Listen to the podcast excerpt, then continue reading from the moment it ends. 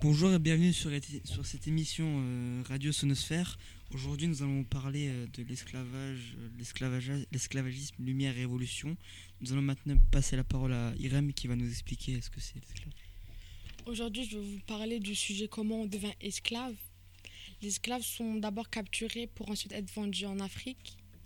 Après, ils, sont, ils se font placer dans des bateaux pour, tro- pour traverser l'océan Atlantique, puis ils sont vendus une deuxième fois. Et pour la fin, ils travaillent obligatoirement dans les plantations. Donc, l'Amérique, l'Europe et l'Afrique font un commerce triangulaire. Les Européens, les Européens achètent des esclaves contre des tissus, des armes, du fer et, des, et de l'alcool. Les chefs africains vendent les Africains qu'ils détestent et ils, et ils les vendent en Amérique qui, qui, les, qui les font travailler.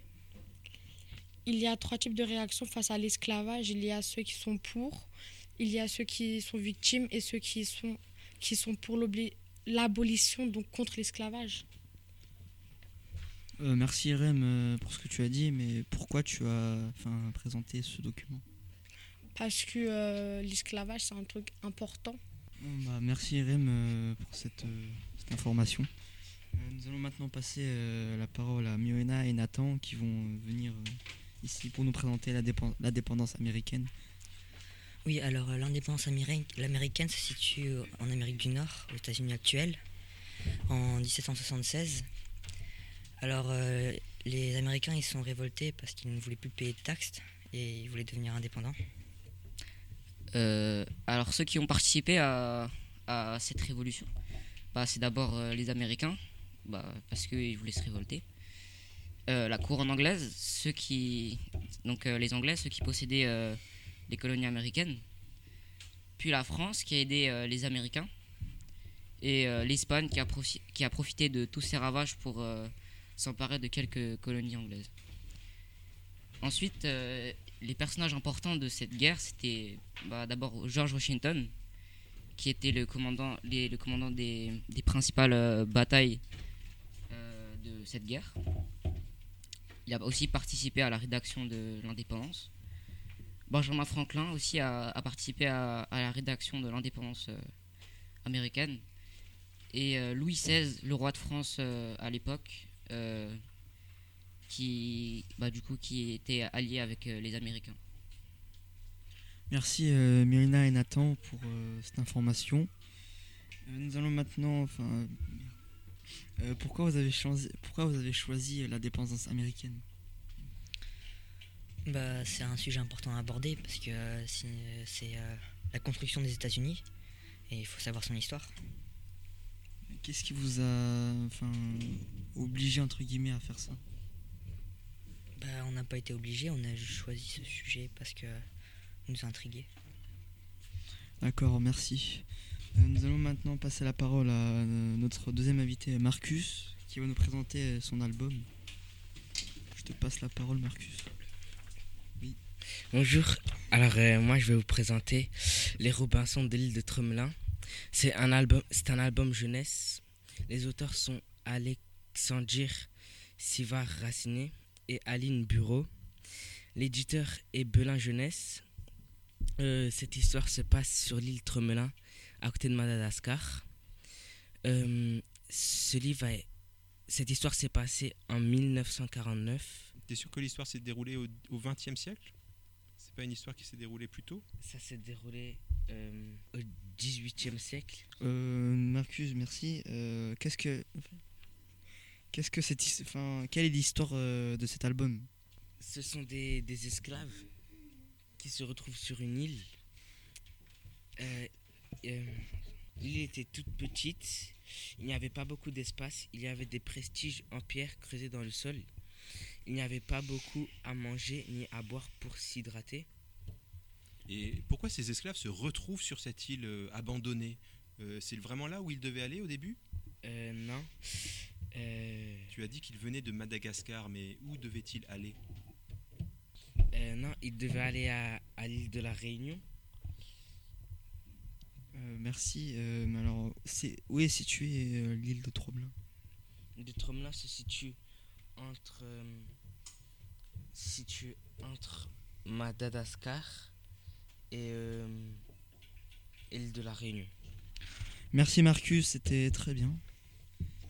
Euh, nous, allons pré- nous, allons donner la, nous, allons, nous allons donner la parole maintenant à nous allons maintenant donner la parole à Amine qui va nous présenter euh, euh, ce que c'est l'esclavage aujourd'hui.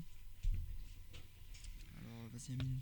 Euh, bah, aujourd'hui je vais vous parler de l'esclavage aujourd'hui. Euh, en dix-neuf cent quatre-vingts, en, dans la Mauritanie, c'est, euh, la Mauritanie, c'est le dernier pays du monde à y mettre fin officiellement. L'esclavage reste aujourd'hui une, tristesse, une triste réalité. Il y a quarante-six millions de personnes touchées par euh, l'esclavage aujourd'hui dans le monde, selon l'O N G euh, Workfree, organisation non gouvernementale. La majorité des victimes sont les femmes et les enfants. Les personnes sont privées de leur liberté, elles sont considérées comme la priorité de quelqu'un d'autre, sont forcées de travailler sans être rémunérées, euh, rémunérées ça veut dire pas de salaire. Elles peuvent être achetées et être vendues comme des marchandises. Leurs droits ne sont pas respectés, elles, elles, sont, elles sont victimes de menaces, d'abus, de pouvoir, de violences.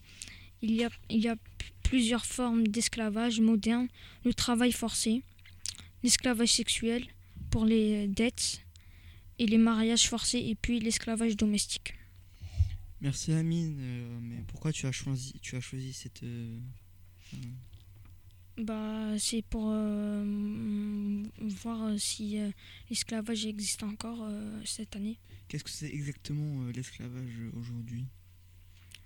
Bah, ils sont maltraités, euh, ils sont privés de leur liberté et ils sont considérés comme la priorité de, de quelqu'un d'autre. Tu peux nous dire où il y en a exactement aujourd'hui ou pas ? euh, En Afrique, en Mauritanie par exemple. Et ils ont été aussi traités euh, comme euh, en, de l'enfer libyen. Des migrants témoignés. Merci Amine, euh, c'était très bien. Maintenant, nous allons passer la parole à Christine et Laura, à Christine et Lorena, qui vont nous parler de la canne à sucre. La vie dans les plantations. La vie dans les plantations au dix-huitième siècle aux Antilles. Le travail dans les jardins. Dans les jardins, on cultive la plantation. Les esclaves se lèvent avant l'aurore. Ils se réveillent au claquement du fouet du commandeur. Les esclaves travaillent jusqu'à midi pour avoir deux heures de pause, mais pas pour avoir du repos, ils doivent préparer leur repas.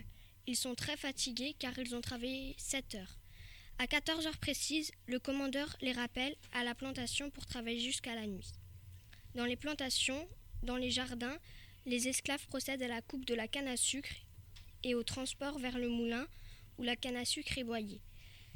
Qu'est-ce que la canne à sucre ? La canne à sucre est un bâton comme un bambou, avec à un des bouts des racines. À l'autre bout, il y a des feuilles dentelées sur les bords et il y a la feuille lèche, c'est la fleur de la là où la canne porte la graine. Le travail au moulin. Le travail des esclaves qui sont au moulin et ou aux chaumières est extrêmement pénible et demande des ouvriers très exercés. L'excès de fatigue finit par tuer, par tuer ceux qui sont soumis. Il y a un moulin qui ressemble à une maison en bois, au milieu une machine avec trois rôles couverts chacun d'un tambour ou d'un cylindre métallique. Un autre moulin dans une cabane en bois mue par une chute d'eau, avec une table un peu creuse en dessous, un, un châssis de charpente, de charpente très, très solide, les trois rôles couverts de leur tambour, un rouet tournant horizontalement, un, roule, un rouet au milieu, duquel on peut supposer une lanterne. Les cases des esclaves. Chaque famille a sa case. Elles n'ont qu'une porte et une fenêtre. Les cases sont alignées et placées à distance des habitations des maîtres et sous le vent. Leurs lits sont composés d'une planche et d'un petit, dans un petit enfoncement. Leurs meubles sont des, ca- des calebasses, un banc, une table et des outils en, et des ustensiles en bois. En conclusion, la vie dans, dans les plantations est difficile et extrêmement pénible et fatigante pour les esclaves. Ils travaillaient dans les jardins et aux chaumières et vivaient dans des petites cases. Merci Christine et Lorena pour ce que vous avez dit. Pourquoi vous avez choisi la canne à sucre ? Parce que nous trouvons que c'est important de parler de comment ils vivent dans les plantations. D'accord, merci. Euh, nous, nous, nous clouons cette émission afin de... Euh, voilà. Merci d'être passé sur l'émission Radio Sonosphère. Euh, au revoir.